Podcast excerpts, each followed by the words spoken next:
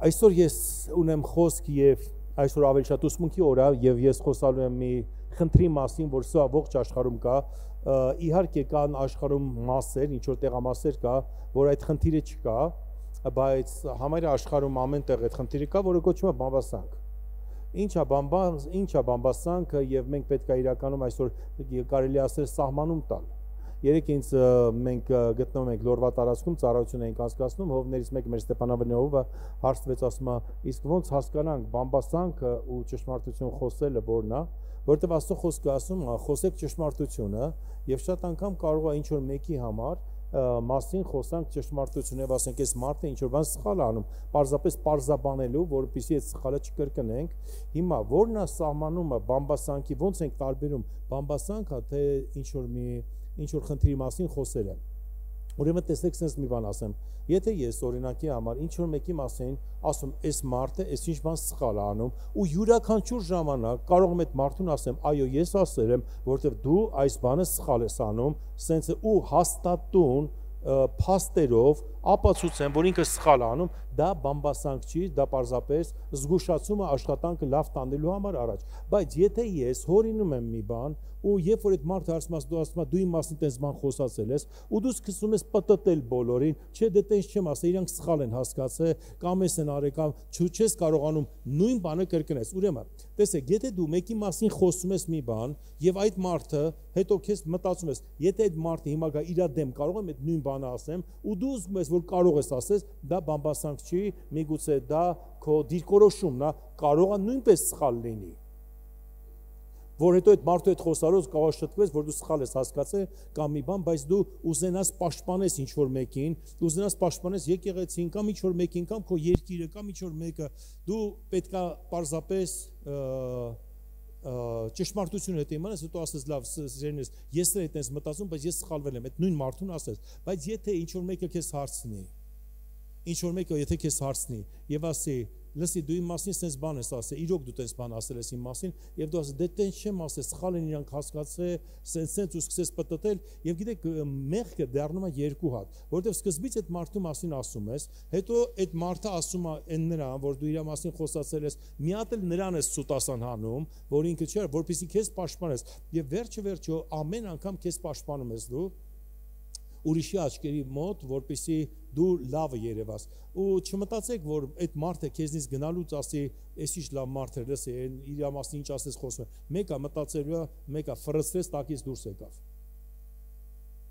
Ինքը տակից դուրս եկավ, այսինքն մարդը կարող է իր լեզվի միջոցով կարողանա տակից դուրս գա, գիտեք կամ բնավորություն ունեցող մարդիկ։ Օրինակ, որ կարող են այնքան խոսալ, օրինակի համար գիտեք ինչ կա, ես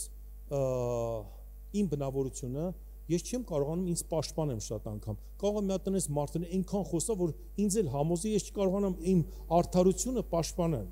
Ուրեմն այն ժամանակներ հիշում եք այդ աղանդավորական շատ շարժերը որ կար, որ աղանդավորներ ինձ հալածում են այսպես բան, ամենտեղ կարելի ասել մեր Գևորգը մենք անգամ ասեց ասում անգամ ժեկում քեզանից են խոսում, ժեկերում կամ միտեղ գիտեք հետաքրքիր է այդ ժամանակ Այսօր ես ուրախանում եմ, որ տեսնում եմ երիտասարդ շատ բլոգերներ կան, շատերը խոսում են ինտերնետով կամ բան, բայց այդ ժամանակով ռիսկ ուներ խոսալու, ասենք թե ինչ որ մեկը կրոնական ինչ որ մի բան խոսալը, ոնց որ ասած սաղ բերը, ոնց որ ասած ես կրում էի ու ամեն թուկումուր հալածանքս ես կրում էի եւ մարդիկ իրականում ատելությամբ նստած քաղաքում նայում էին կամ բան, հիմա իրավիճակը փոխվել է բայց այդ ժամանակներում հետաքրքիր է որ մի հատ տղա ինձ սենց անում ասում է դուք որի դե որ հավատացած որ եկեղեցի ես գնում, ասեցի կյանքի խոսք, սենց ասած, կարող եք չգիտեմ ձեր Արտուր Սիմոնյանին։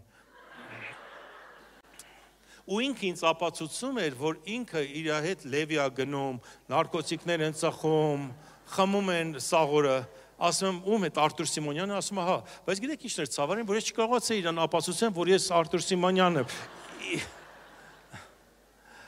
ու ես հասկա հետո այդ մարդուց որ հաջողություն ասեցի այդ մարդուց գնացի որովհետև խոսք ասում է հիմարի պես հիմարի հետ հիմարի պես վարվես դու էլ նրան կնմանվես ես չուզեցա նրա հետ խոսան որպեսզի նրան նմանվեմ ես պարզապես հեռացա այդ մարդուց եւ գիտեք ինձ ինչ բռնասրեցի որ ոչ թե ես ինձ պաշտպանել չգեմ պարզապես հավես չունեմ այդ մարդուն մի բան համոզեմ որովհետև այդ մարդը մինչև 5 օր էլ 10 օր էլ մի տարել չի համոզվի մեկը եթե ինքը ասում է խնձորը սև է պետք է համաձայնվես որ խնձորը սև է կան չէ՞ տես մարդիկ որ ասում են խնձորը սև է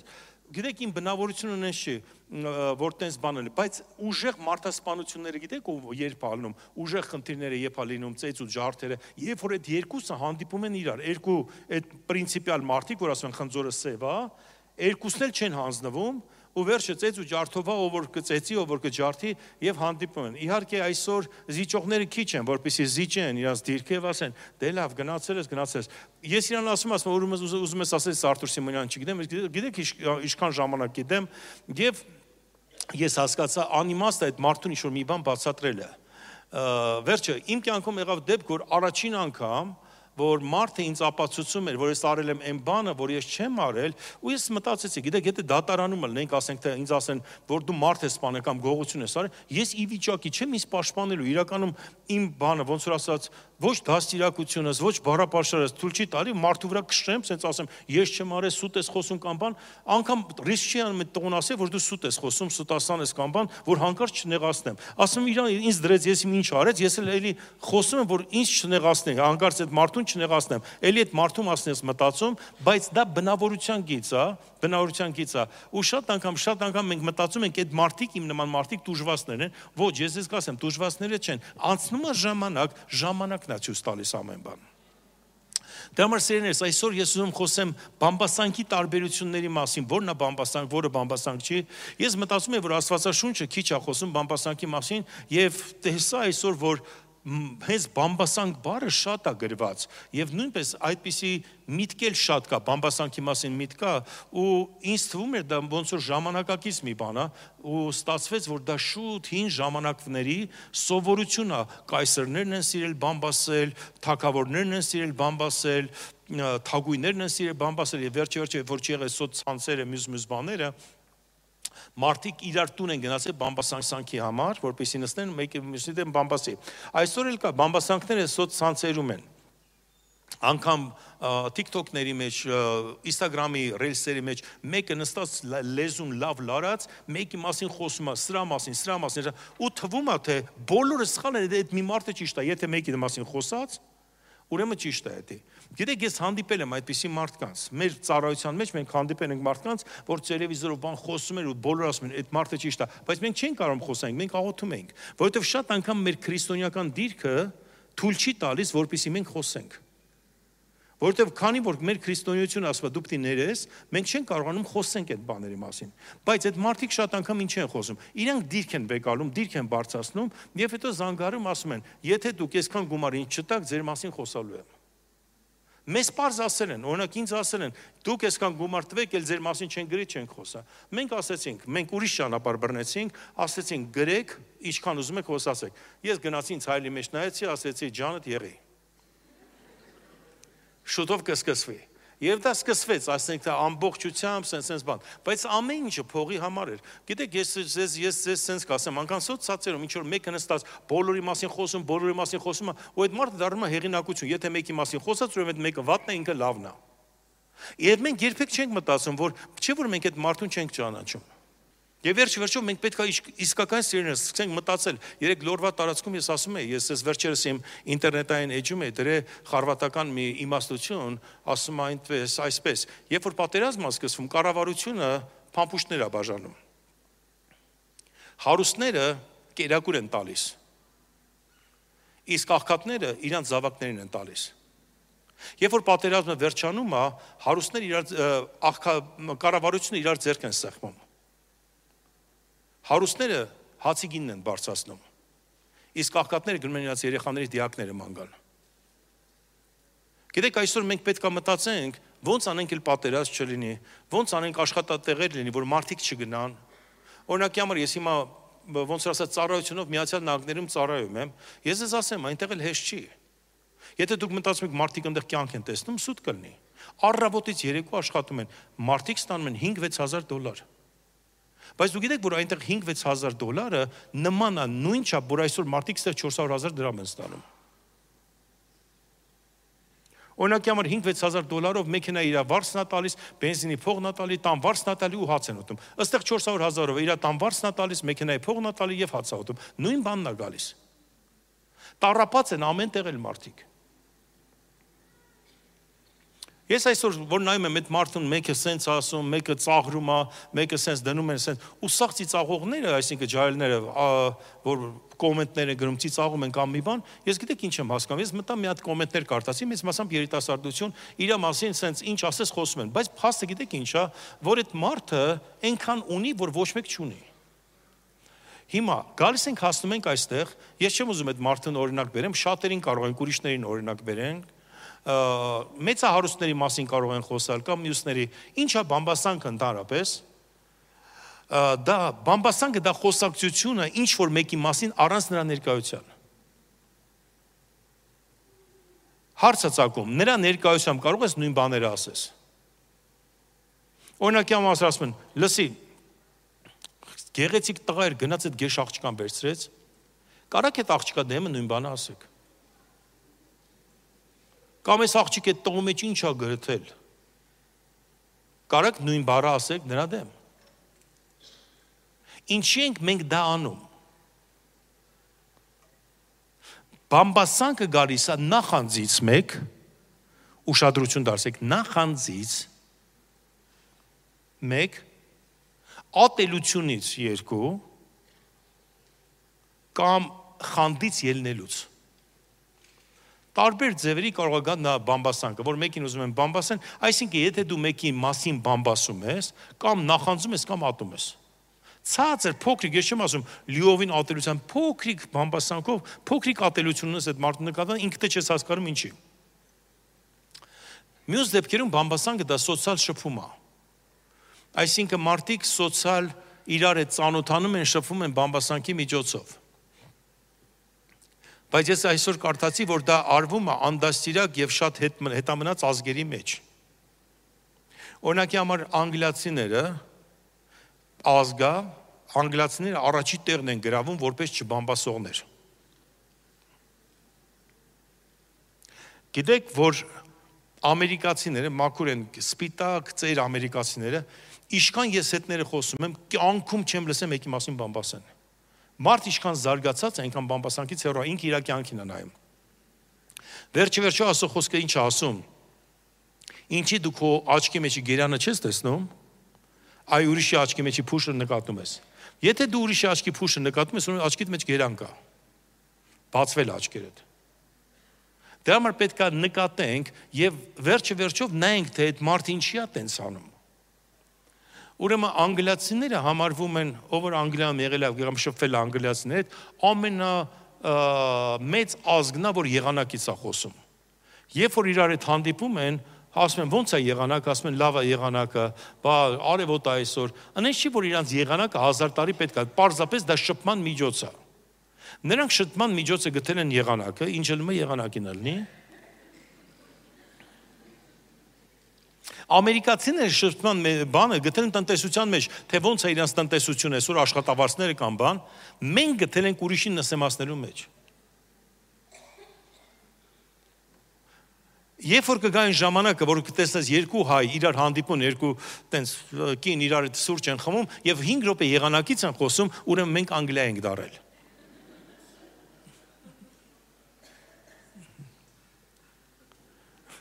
Չգիտեմ դա ինչքան է մոտիկ մեզ,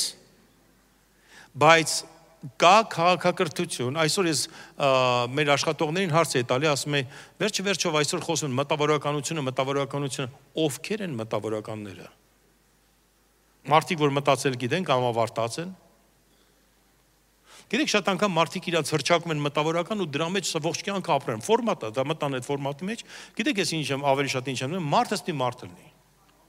Իմ համար այսօր իրականում Հայաստան աշխարհում տեսնենք, Հայաստան աշխարհ կարևոր չի անգրագետ կխոսա, գողական կխոսա, թե ոնց կխոսա, իմ համար կարևորը Հայաստանի համար մի բան անի,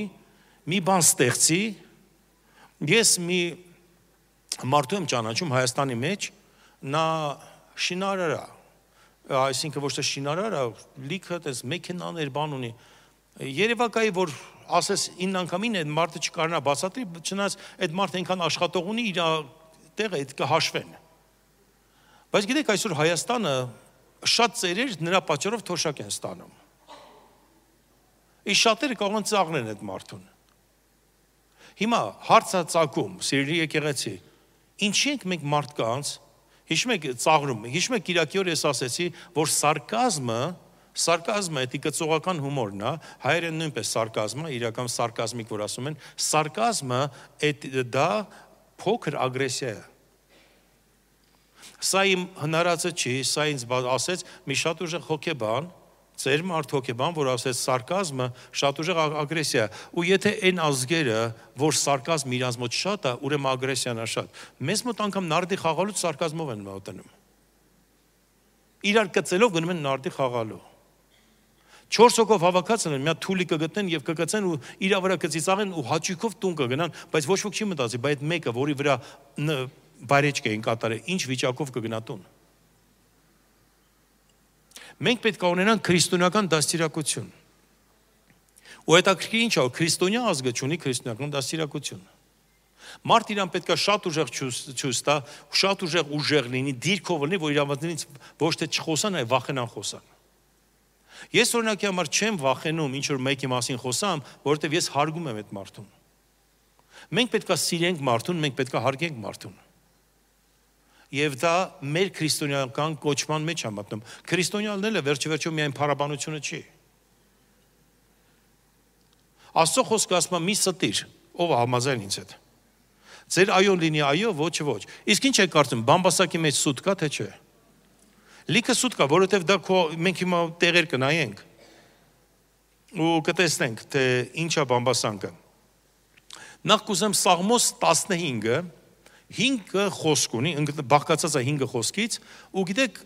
Սաղմոս 15-ը խոսում է նրա մասին, թե ով կկենա Տիրոջ փառքի մեջ։ Նայեք, ես շատ եմ ուզում կենամ Տիրոջ փառքի մեջ։ Լսեք, երբ որ ասում եմ փառքի մեջ կենամ, ես չեմ ասում փրկության մասին։ Փրկվում ենք մենք Քրիստոսի այրունով, բայց դրանից հետո շատ քայլեր կա, չէ՞։ Ես այն որ սրբության մասին խոսում եի մեր ծառայողների հետ, ասում եի, գիտեք, շատ անգամ սրբությունով քայլում ենք առաջ, ինչ որ մի 5 level բարձանում ենք, օրինակի համար, առաջվա մարտիկ հրեշտակներ էին տեսնում։ Հին մարտիկ հրեշտակներ էին տեսնում, Ուելսի արտնության ժամանակ կամ շատ արտնությունների ժամանակ հավատացյալները բարձանում էին օդ մոտավորապես 3-4 մետր, որ գրեք կտեսնեք անգամ Google-ում կա, Google-ով որ ման կա կգտնեք։ Մարդիկ օդ էին բարձրանում։ Ինչի այսօր չկա այդ բանը, որովհետև եթե կա 7 level, օրինակի համար խաղերը ոնց են կառուցված, չէ, որ այս level-ը անցար գնացիր մյուս level-ը, բայց հենց կրվում ես իջնում ես նորից առաջի level։ Առաջի ոնց որ ասած հարկ ես իջնում, Նույնը սրբությունն է, կարող է բարձրանաս 3-րդ, 4-րդին ես հասնում, արդեն ու պետքա Տերը ուղարկում իր հրեշտակներին, որ քո հրաշքը ստանաս, նորից իջնում ես առաջինի վրա։ Ու գիտեք մտածում ես, արժի քո level-ը կորցնես, այսինքն քո հարկը կորցնես բամբասանքի պատճառով։ Ուրեմն թե բամբասանքը, թե բամբասանք լսողը նույն մարդիկ են։ Կարող մարդ չբամբասի, բայց խելոք նստած լստա ինքը։ Բայց եթե քո դուրը արդեն չգա, որ ուրիշի մասին խոսում են, ու փակես 2-3 անգամ, ել քո, քո դեմ չեն խոսա։ Մենք որպես քրիստոնյա պետքա ամեն ինչ ճիշտ անենք։ Օրինակ ես ինքս շատ անգամ բամբասանքի զոհ եմ եղել։ Գիտեք ինչ, համ մազեր եմ սպիտակացրել, համ սիրտս եմ վատացրել, համ մյուսը, մյուսը, որ ուզել ես տունը նստած ապացուցես, որ տենց չի, ինչի են քո մասին տենց խոսում։ Դուք ինքներդ գիտեք, ինչեր ասես չեն գրել, ինչեր մասին չեն խոսացել։ Էլ ես ես հիշում եմ, որ քաղաք է իջել ու կրպակներում հանկարծ տեսնում եմ ամբողջը իմ նկարները, թերթեր իմ նկարները, որ միթոմ ես սեքս խանութներ, սեքս շոպերի ղեկավարն եմ ես, նույնպես մարմնավաճառների ղեկավարն եմ ես։ Ամեն սուտ, գիտեք ինչ, լրագրողները գրել են սուտի վրա, բամբասել են իմ մասին, սուտի վրա։ Գիտեք, իրանք երջանիկ են, իրանք հոնորար են ստացել, կարդացողը երջանիկ է, վերջի վերջո մի հատ թեմա ստացան։ Այդ օրը կոֆե խմելուց կարան խոսան, որովհետև կոֆեն առանց բամբասանքի կուլ չի գնում։ Հավատացեք, որ մարդ բամբասանքը դատարի արդեն կոֆեն էլ այդքան չի խմի։ Առանց դրա կուլ չի գնա, բայց ոչ ոք իմ մասին չի մտածում, բայց իմ հետ ինչա կատարվում այդ րոպե։ Ես ճպտում եի, աղոթում եի եւ ներում եի, բայց գիտեք, ես առողջությունից հետ գնում եմ դրանից։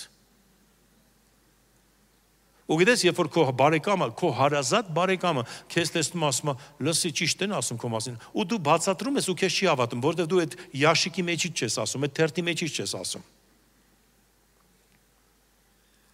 Դու պետք է մտնես այդ թերթը քո մասին պետք է գրի, որ իրանք հավատան։ Ու ստացվում է նորից նույն բանը, բամբասողներին ավելի շատ են հավատում, Սուտ գրողներին ավելի շատ են գանում, քան մարդը, որ իր մասին ասում է։ Պատեսեք 30 տարի մեր եկեղեցու մասին գրել են։ Բայց երբեք մի ժուրնալիստ չի եկել ու հարցնի, դուք տենց եք։ Գիտեք ինչ դա, որ քո մասին գրում են առանց քեզ հարցնելու։ Դա իհարկե սարսափելի է։ Այսօր նայում ես կառավարության մասին։ Այնպես չէ՞ որ ես ցնցված եմ այս կառավարությունից, բայց գիտեք ինչ որ է կառավարությունը։ Հենց ղեկավարները մի բան են խոսում, մենք բոլորը սպասում ենք մի հատ քննադատ ենք այդ խոսալու։ Ոնց որ նստեց, գիտեք ինչ, ոնց է ձեզ պատկերացնում ապրեք կեղտ բռնող ազգի մեջ։ Մենք ուզում ենք կեղտ բռնենք վարչապետից, մենք ուզում ենք կեղտ բռնենք ազգային ժողովից։ Երևի Երևակայ Հայաստանում ամենա երջանիկ մարդը բանն է, նախագահն է։ Գնում երեխեք այդ մարոշնի ավտոմ կամ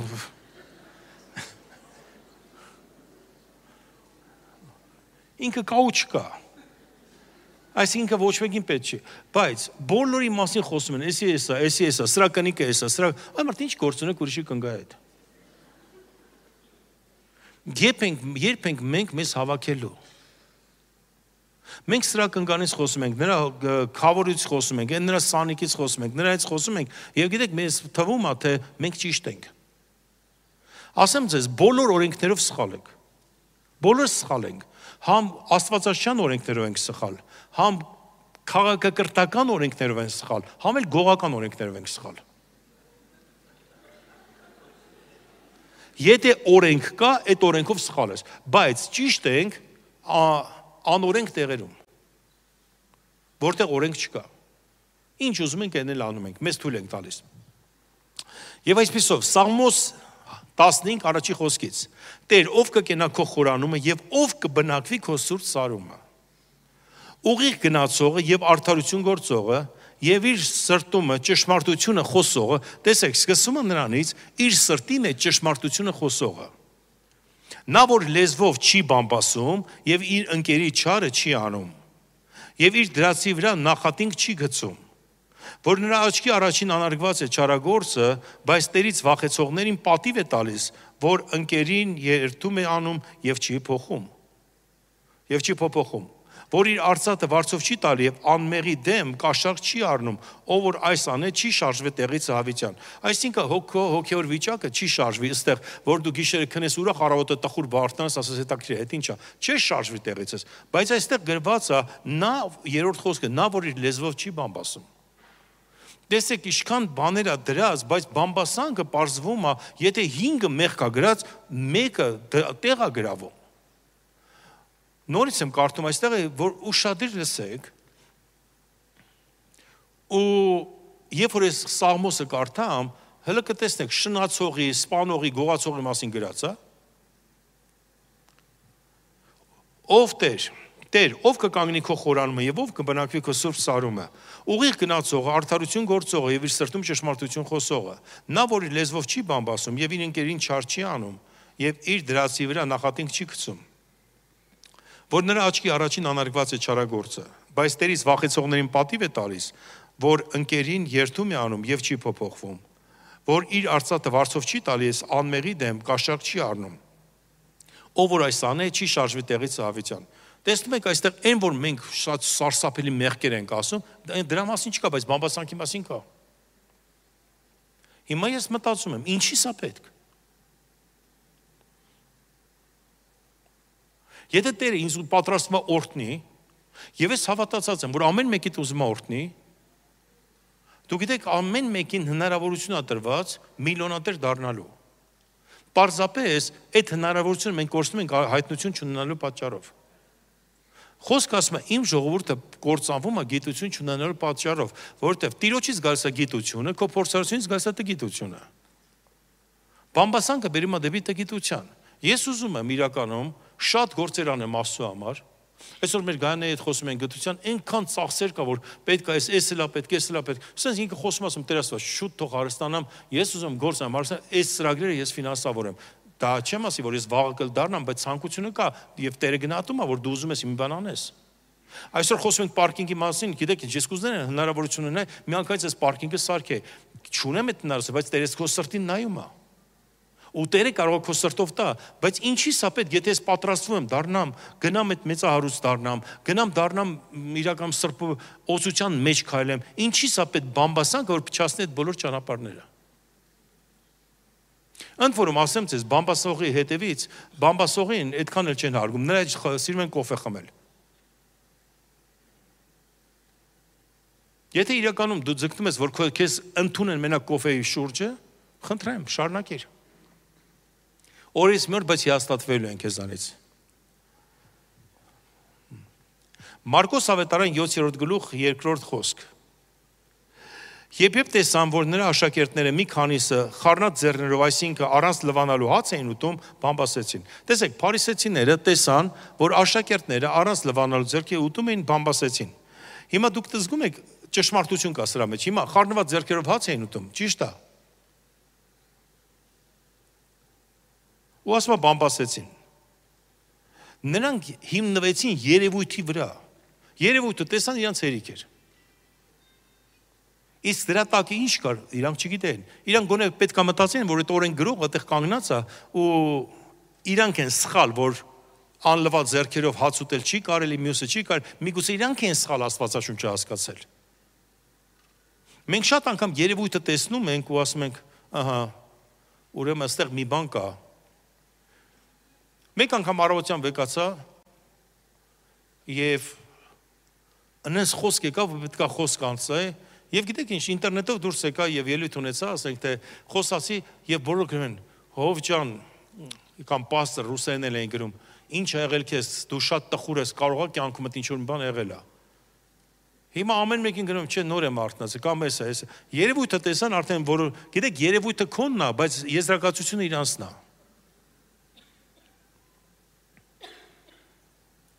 Եվ հետո անցնում ամիսներ, լսում եմ, որ ես հիվանդ եմ։ Ինչ որ մեկ արդեն հասցրել է, որ ես տխուր է, ուրեմն ես սենց եմ, ուրեմն ես սենց եմ։ Գիտեք այդ ենթարկությունը, ենթարկել էլի, ենթարկում են, էս էս, ուրեմն եթե սենց ես, ուրեմն էս ենթադրում են, ուրեմն ասում են ենթադրել, ուրեմն սենց ես, ուրեմն սենց ես, ուրեմն սենց ես, ուրեմն ու վերջում դու հիվանդ ես։ Դա լավ է, կարող անգամ ասեն, երևի աստուց հեռացել է Ամեն մեկ իր ենթադրությունն է դնում այդ երևույթի վրա։ Հիմա երևույթը կար ենթադրությունը դրեցին, որ բոլոր աշակերտները մեղքի մեջ են, բայց Հիսուսի կողքն էին ուտում։ Այմար ուտում են իրանք ընդ որում ասեմ ձեզ անլվա օրենքը եթե վերցնենք, անլվա ձեռքերով ուտելը տիրոջ առաջ էր պատասխան տալու դուք ով եք։ Ինչ եք դուք վատ զգում։ Եթե մարտիրոջ արժե պետքա պատասխան տա, պարզապես խոսալու նյութ էր պետք, որպեսի նստեն հաց ուտել շո, տեսակ չէ, դա աշակերտներն ինչ են։ Հա անլված ձեռքով հաց են, վաու, անլված ձեռքով հաց են ուտում, բայց իրանք շնության մեջ էին։ Գիտես շնությունը թաքցնես անլված ձեռքով հաց ուտելը մեդան բերես։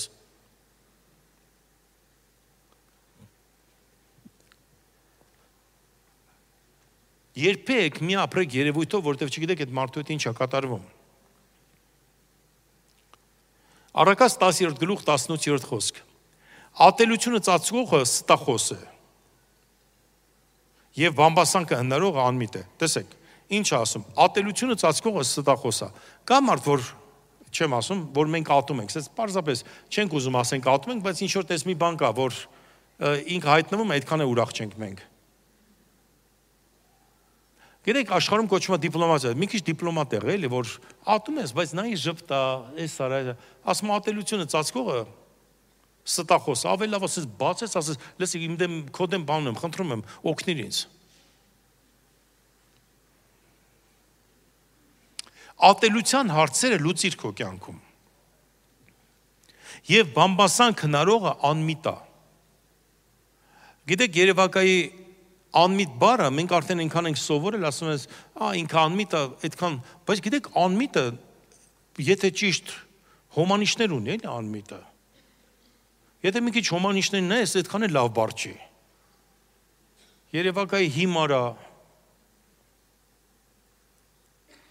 ինչ ասում, բամբասանք հնարողը, ուրեմն բամբասանքը հիմնված չի փաստերի վրա, հնարվում է բամբասան քնարողը գրվածա հիմարա անմիտ է Ես ինքս ծնվել մեծացել եմ Երևանում։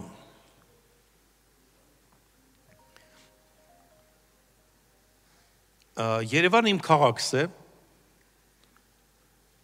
եւ Երևայի Երևակայի իմ տարիքի մարդիկ շատ լավ գիտեն, երբ որ տղաները փողոցում հավաքված, ամեն րոպե ինչ են խոսում կամ օրինակ ասում բամբասողը կանայք են, չէ՞։ Դուք հենց չգիտեք տղամարդիկ ինչ բամբասող են։ Եթե դասիրակություն չունեն։ Ուրեմն մեզ մոտ մի հատ աղջիկ էր ապրում, մեր տարիքից մի քիչ մեծ էր։ Մենք երեխա ենք եւ մի տղա, նա ինստիտուտ էր ընդուվել սովորելու, մի տղա իր մեքենայով այդ ժամանակ Ժիգուլիներ ու 24 ու Մոսկվիչներ ուրիշ մեքենա չկար է, իր Ժիգուլիով կամ իր papaի Ժիգուլիով, չգիտեմ, դասից հետո այդ աղջկան բերում էր տուն, էջնում էր գնում Այդ մոտարապես տևեց 1 ամիս, այդ աղջկան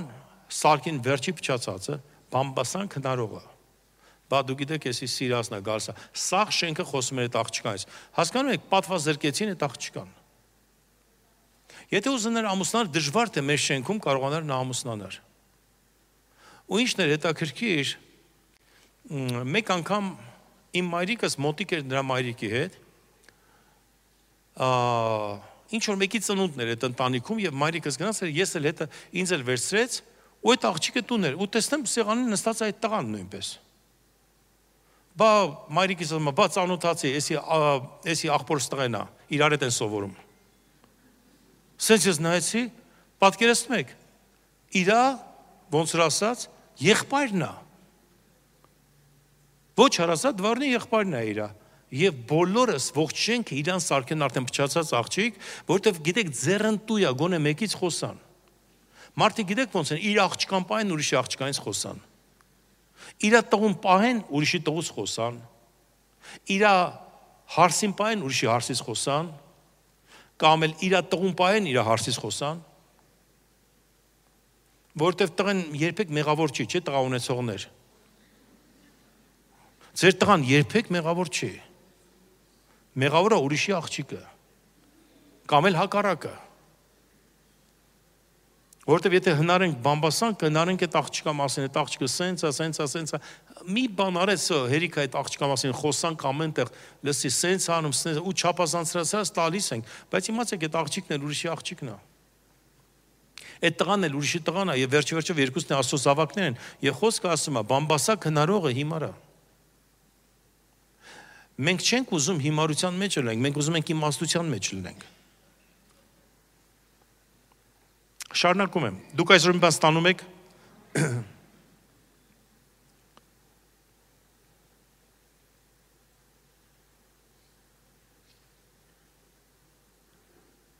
Արակած 16:28 Խորամանկ մարդը կռիվ կնարի եւ քսուն մտերմին կբաժանե։ Դուք գիտեք քսու բառը դա բամբասողի բառն է։ Տեսեք, երկու բան ասում խոտորնակ մարդը կռիվ կնարե եւ 20 խոտորնակ մարդ, ովքեր են խոտորնակները, ես հիմա հոմանիշները հանել եմ, որ ես կասեմ, խոտորնակը, խոտորնակը դա մոլորվածն է, մոլոր, հակարակորդ, ընդդիմանող։ Գիտեք, ամեն ինչում, այսինքն Աստվածաշնչում նրանց ասում են այծեր, որ ամեն ինչին ընդդիմանում են։ Ո՞վ ասել, որ տղա գրած, մոնտին սուստվեք։ Միշտ կոտոշներն են տնգում եւ ասա խոտորակ մարդը խոտորնակ մարդը կռիվ կհնարե եւ կռիվները ընդհանրապես ընտանիքում ցեղում ազգի մեջ միշտ խոտորնակ մարդկանց միջոցով է լինում այսինքն խառնակիչ բանսարկու մարդկանց միջոցով է լինում ոչ թե այ հակառակող այսինքն քսուն դա բամբասողն է խոս տանող բերող խոս տանող բերող խառնակիչ բանսարկու այսօր ես լսում եմ մի մասնագետի եւ նա գիտեք ինչ էր ասում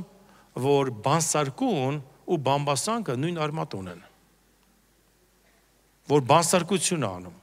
խոսքը տանում բերում է ու parzվում է այդ քսուն բամբասողը Դա ոգի է սատանական, որ գալիս է մեզ կագնացնի ամեն տեսակի օրհնություններից։ Պատկերացնում եք, մեր ազգի մեջ չլինի բամբասանք եւ իմանան փաստեր։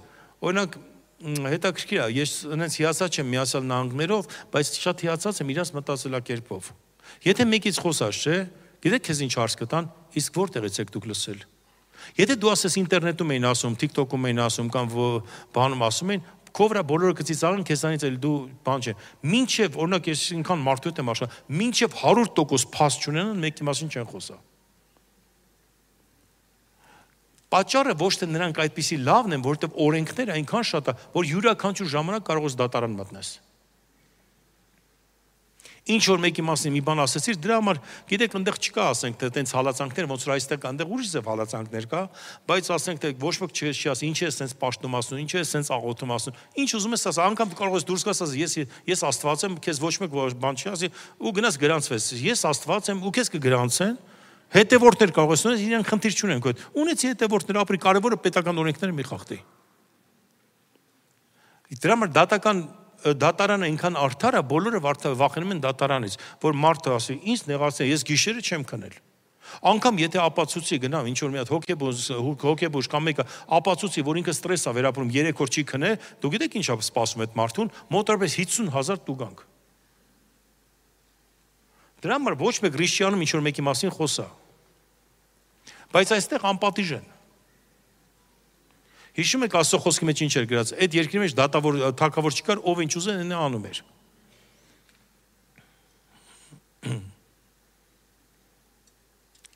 Եվ այստեղ ինչ է ասում։ Բամբասողը մտերիմներին մտերիմներին կբաժանի։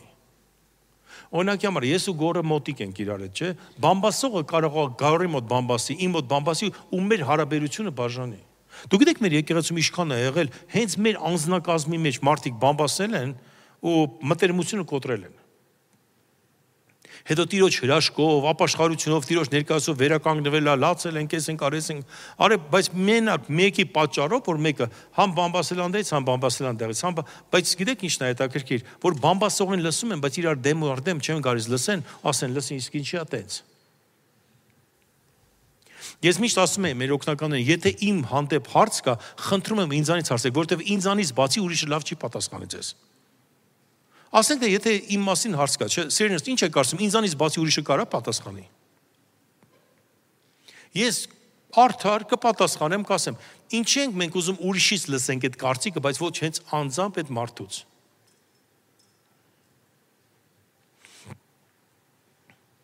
Ընտանիքի մասին ինչ որ բան ա գնում, հարցում ես այդ մարդուց, ասում ճիշտ է, ձեր ընտանիքում հիմա մի քիչ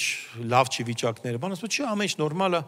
սուտ են ասում։ Այ մարդ, եթե սուտ են ասում, ուրեմն չեն ուզում դու իմանաս։ Ինչ եք ուզում մարդը ստի, մի խառնվեք։ Ամուսնացել է աղջիկը։ Ասում է մի տարի, մոտենում, ինչ որ բան կա։ Նկատի ունեն հղիությանը ասма չէ դեռ վերջ բամբասանքի առիթը կոֆե ու արդեն շտապում ում հավաքի կոֆե խմելու Չէ որ իր վիճակը լավ է, իր աղջիկ արդեն երեխա ունի կամ մյուսը ուրիշի աղջիկա վրա է այդ ամեն ինչը։ Դժվար թե իր աղջկանից տենց խոսա։ Ու սկսվում է լսի, այսօր գիտես ում եմ տեսել, հələ ոչ մի բան չկա, այն մեկը, լսի, բայց ինչի բժիշկի չեն գնում, այսօր այդ այնքան հեշտ է այդ հարցը լուծում, եւ գնաց։ Ես զարմացա, որ մի մասնակետ ասեց, որ բամբասանքը ավելի մեծ հաճույք է, քան ալկոգոլային կամ սեռական հաճույքները։ Որ բամբասանքը parzվում է հաճույքը։ Մարդը ինչ որ 10 րոպե իրան լավ ազգում, որ ինքը լավ վիճակի մեջ է, ուրիշը վատ վիճակի մեջ է։ Հետաքրիր սա մի բան է։ Կարող եք դեռ լսել։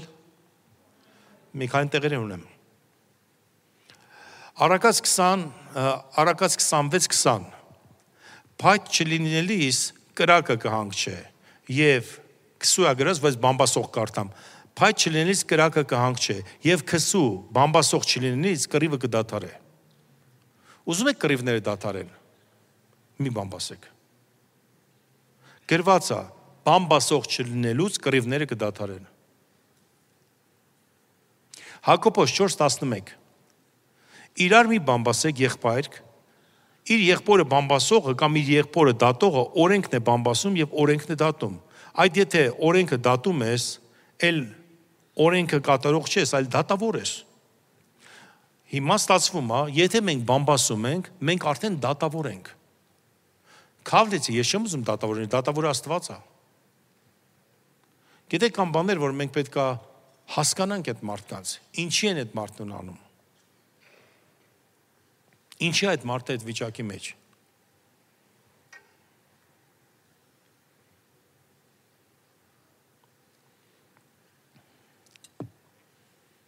Մեզ մոտ մի աղջիկ կար։ Հիմա մահացել է այդ աղջիկը։ Մեր ծառողները շատ լավ գիտեն։ Ուրեմն ծառայության էր գալիս, ուղիղ ծառայությունից հետո շոշի վրա կանգնում էր ինչ որ տղա, որ իրան վերցնի։ Շնացող էր։ Եվ գիտեք ինքը adekvat չէր։ Նորմալ մարդը տենց բան չի անի։ Եվ ինքը ոչ թե մենակ մեր եկեղեցում էր, այլ շատ եկեղեցիներում էր լինում։ Ու մեկ անգամ հովական էր մեզ մոտ, տարբեր Երևանի եկեղեցիներից հովներ էին հավաքված, ու հարցակեց, նա որ եկեղեցուց է։ Բոլորը ասացին, մեր եկեղեցու մի անգամ է եղել, երկու անգամ եղել, ես ասացի մեր եկեղեցուց է։ Ու բոլորը մերեսին նայեցին։ Գիտեք, ես չեմ վախենում մեղավորի համար հալածվեմ։ Եթե մեկը ուզում է գա այս եկեղեցի ու տեսնի սուրբեր, սա այս եկեղեցին չի։ Թող գնա ինչ որ մի հատ ուրիշ եկեղեցի, որտեղ սուրբերն են, ասա։ Մեզ մոտ Աստծուն սիրողներն են, որոնք մաքրված են Քրիստոսի արյունով։ Ոնց որ մի տղա եկավ, ասաց, ես ես էլ ես եկեղեցի չեմ գա։ Հենց այստեղ էինք խոսում, Կիրակի օրը ասաց շատ լավ էր ամեշա, բայց ես ես եկեղեցի կներեք չեմ կարող գամ, երեխեքիս կնգասեք չեմ թողի։ Աս ինչի ասма, գիտեք ով է ձեր եկեղեցի գալի, ասում այսօր տեսա մեկը կա, ինչ որ այատ աղջկա անուն տվեց։ Ասից դու որտեղից ես ճանաչում իրան։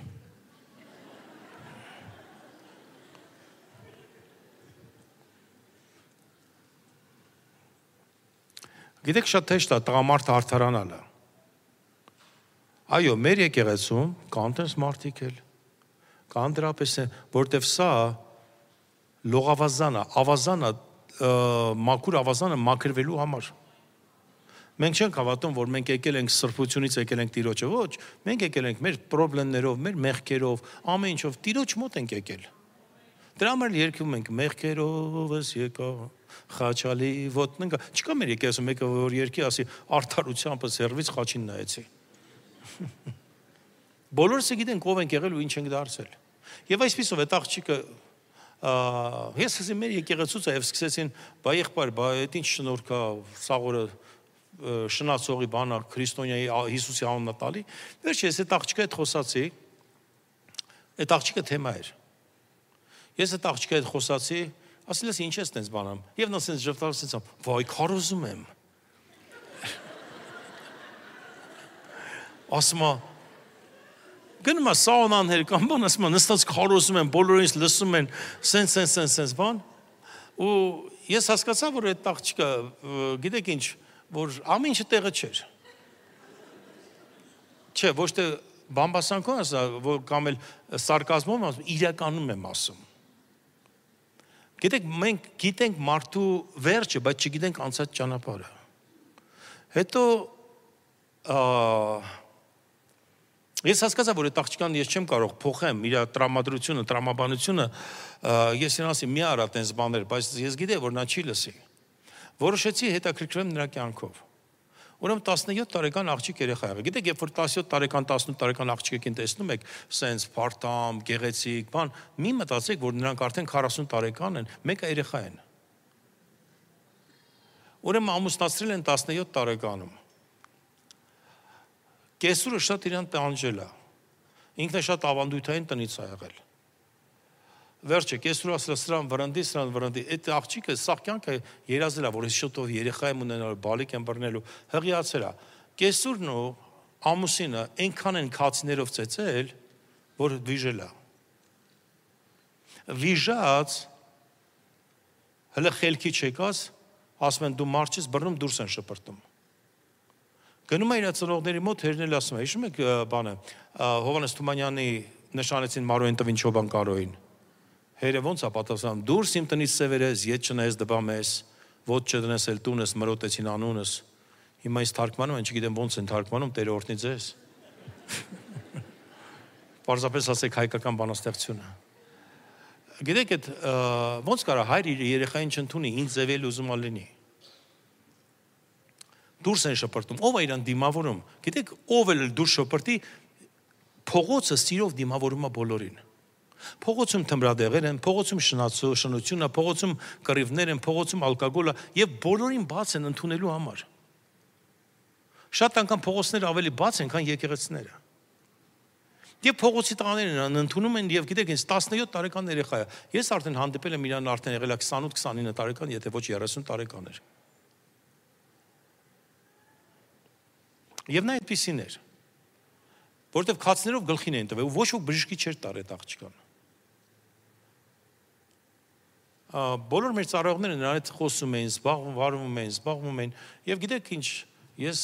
ես նրա հետ աղոթում եմ, նրա համար աղոթեցի, այնքան երջանիկ էր, մեկ իր համար աղոթում էր։ Ու չանցավ ժամանակ մահացավ ինքը։ Չգիտեմ ինչից ինձ թվում է ծեծից ջարդից գլխին այնքան են քացողվել ինչ որ ուռուց կար կամ մի բան կար որովհետև Գիտեք, շատ անգամ մենք չենք նկատում, որ կարող ուռուց կլինի գլխի մեջ ու ընդենց սխմի, որ մարդը adekvat չդառնա։ Դուք այդ այդ աղջիկը հետ խոսայք, կզգայք, որ ինքը adekvat չի իր արարքներով։ Ես գիտեմ, մենքը երկնքում է։ Որովհետև մենք այդ մարդու դեմը դուրը չփակեցինք, բայց գիտեք ինչ բամբասանքի առիթ էր։ Ոչ ոք չգիտի նրա կյանքը, բայց բոլոր բամբասում են։ Աստված ոչ անի։ Մի հատ պատկերացրեք թե քո երեխու հետ այդ բանը կատարվեր։ Գիտեք, շատ հեշտ է ուրիշի երեխայից բամբասելը։ Շատ դժվար է նույն բանի մեջ լինելը։ Դրանց սերենես, մենք պետք է սիրով լցված լինենք։ Բամբասանքը դա սիրո բացակայություն է։ Մի քանի տեղ էլ վերցնենք։ Առաջի Պետրոս, տեսեք, գալա փարաբանության խումբը եկեք այստեղ Առաջի Պետրոս, երկրորդ գլուխ 12-րդ խոսք։ Ձեր վարկը հեթանոսների մեջ բարի պահեցեք։ Տեսեք, ձեր վարկը հեթանոսների մեջ բարի պահեցեք։ Որ ինչ բանով որ ձեզ չարագոր չարագործների պես բամբասում են, ձեր բարի գործերը տեսնելով փառավորեն Աստուն այցելության օրը։ Տեսեք, հիմա աշխարհը մեր մասին բամբասում է, ճիշտ է։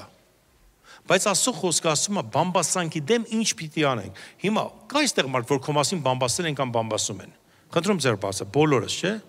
Հիմա տեսեք, բայք ձեր ձեռքը վերևը,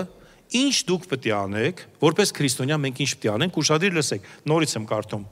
ձեր վարկը հեթանոսների մեջ բարի պայեցեք, որ ինչ բաներով, որ ձեզ չարագործների պես բամբասում են, ձեր բարի գործերը տեսնելով փառավորեն Աստուն այցելության օրը։ Այսինքն բամբասանքի տեղ բամբասանք մի դու բարի գործեր արա գալու է այցելության օրը եւ նրանք փառք են տալու ասում, որ քո նման մարդ է եղել ես իր կողքը։ Բամբասում են հիմա, բայց ոչ վաղը։ Առաջի Պետրոս 3:9 Չարի փոխարեն չար մի հատուցանի։ Կարելի այսպես ասել, բամբասանքի տեղը բամբասանք մի արա։ Մեկ ասում է, քո մասին ասել է, որ դու մի քիչ վարկից թույլ ես։ Մի ասա, բա թող իրան նայի։ Ես որ բերանս բացեմ, գիտես ինչեր կպատմեմ իր մասին։ Ուրեմն պահել ես այդ ագրեսիան ներսումդ։ Ատելությունը պահել ես։ Պատճառը եղավ օրերից մի օր քո քրիստոնյա կյանքից դուրս շպրտես։ Պարզվում է չես թաղել, այս զապաս պահել ես մեկին զարկելու համար։ Իսկ կարող ես ասես. Աստված թողորտնի իրան, Աստված գիտի ով եմ ես։ Չեմ արդարանա, բայց Աստված գիտի իմ մաքրությունը։ Առանց իրան նսեմացնելու քեզ արդարացրու։ Ինչ է կարծում, երբ որ դու ասում ես, հələ իրանն է, գիտեք ինքով է այդ մարդը, այդ խոսացող մարդը, քո մոտից գնալու է, որ համ դու ես վատը, համ այնա պատը։ Դու ոչ բանով չես շտկվելու, բայց եթե դու ասես, ես իրան չեմ դատի։ Տեսեք, ինչ ենք մենք անում։ Չարի փոխարեն չար չհատուցանեք կամ բամբասանքի փոխարեն բամբասանք։ Այլ ընդհակարակը օրտնեցեք գիտանելով, որ իսկ սրա մեջ կանչվեցակ, որ օրտնություն ժառանգեք։ Ձեր կոչումը սրա մեջ է։ Ով ասում օրտնություն ժառանգե։ Գիտեք, իմ համար կապ չունի Ամարյանը ողորմացիկը։ Մահացել է, իրականում ինքը մահացավ։ Ա Այդ մարդը ողջ կյանքը դրեց ինձ փնովելու համար։ Գիտեք, Ամերիկայի Միացյալ Նահանգների դեսպանատունը իրանց անկախության օրը միշտ հravirում է մեզ Լուսյանի հետ մի օր գնացել ենք արդեն այս վերջի տարիներ, չէ։ Ասում ար կառավարությունը որ փոխվում է, նրանք հրավիրում են կառավարությունից երկիշներ, ժուրնալիստներ։ Գիտեք, որ կառավարությունը փոխվում է, փոխվում են երկիշների դեմքերը, փոխվում են դեսպանները, փոխվում են ժուրնալիստները, ասում են, պատկերացնում ես, արդեն քանի նախագահ ու բան ենք փոխել ժուրնալիստներով։ Մի ազգալի մի բան գնում, մենակ մենք ենք մնում ըստե։ Նույնն ենք մնում։ Կապ չունի ինչ ենք խոսում։ Խոսքը ասում է, որպեսի օրինություն ժառանգեք։ Ես ուզում աշխարհում որտեղ էլ ոդկս տնեմ, դու գիտեք, հավատացեք, սիրելիներս, միայն Ամերիկայում եկեղեցի չեմ սկսել, ես Փարիզում, Մադրիդում եմ սկսելու եկեղեցի շատ ուժեղ եկեղեցիներ ենք սկսելու։ Մենք կանչված ենք միսիոներությամբ։ Տարիներ առաջ մարգարեություն եղավ, որ երկու գետ էր դուրս գալի, մեկը Հայաստանի համար, մեկը ազգերի համար էր։ Ըստեղով մենք կգնանք մուսուլմանական աշխարհները, ընդեղով մենք կգնանք Եվրոպան, ամենտեղ կվերցնենք։ Շատ ծառայողներ ենք բարձրանում։ Ես ուզում եմ եկեղեցի բարձրանալ, ես չեմ ուզում ողջ կյանքը Սամարյանի հետ կրվեմ։ Ամարյանին ոչ դատի եմ տվել։ Այսինքն հետևից ընկած ես դատի տամ, հա դատի տամ։ Ոչ իր դեմ խոսացել եմ, ասենք թե։ Ոչ ասենք թե եկեղեցում ինքը դարձել է, ես իմ լեզվի փաթաթան, գիտեք Ամարյանը էլի մեզանից խոսած բան։ Գիտեք ինչ եմ արել, Աստված վկա է օրհնել եմ, ասա Տեր Աստված օրհնին ան, գոնե փրկություն ստանա։ Հոյս գիտե այդ մարդուն։ Հոյս գիտե որ ինձանից փող էր ուզում, եթե փող չտաս ձեր մասին sense կխոսամ ինչ դուրս գա ասեք, դու գիտեք ով Ամարյան, իմ մասին ասում բայց գիտեք ով է։ Գիտեք լավ, ասենք թե հասարակությունը դուք նստած համի մասին ված կմտածեք, համ իր մասին, դրա օգուտը ի՞նչ է։ Բայց մենք օրհնություն պետք է ժառանգենք։ Իսկ օրհնությունը գիտեք ոնց է, որ գալիս է ժամանակ, բամբասանքները ոչինչ անում են, բայց դու բարձանում ես։ Տեր ուզում է ձեզ բարձրացնի սերներս։ Ուրեմն բամբասանքը դիվայն ուժ է։ Մենք ունենք վկայություն եւ մեր վկայությունը Քրիստոսն է բամբասանքը դիվային ուժ է։ Եվ երբ որ ձեզ կբամբասեն մի բան, այդքան մի սիրեք լսել, մի մտածեք, որ գիտեք ինչ, դու ինֆորմացիայի պակաս ունես, հանկարծ այդ մարդը քեզ ինֆորմացիա բերեց։ Եվ դու լծվեցիր։ Լսեք, ինչքան շատ ինֆորմացիա այնքան վատես քնելու։ Քիչ ունեցեք այդ ինֆորմացիան։ Մենք տիրոջ սրահում պետքա կանգնենք ու տիրոջը պետքա փառավորենք Ուրեմն փակ եղեք բամբասանքի համար եւ բաց եղեք Տիրոջ օրհնությունների համար։ Մի բամբասեք ու բամբասանք մի լսեք։ Ես միշտ ասում եմ մեր Արեսկին Արտուրին եմ օրինակ բերում, այստեղ շատերին կողմ բերեմ, բայց Արեսկին Արտուրին ասում, ով կարա Արեսկինի մոտ գնա բամբասի։ Կվախենա, որովհետև ինքը փակ է բամբասանքի համար։ Շուր կգա եւ կգնա։ Սուրբ մարդը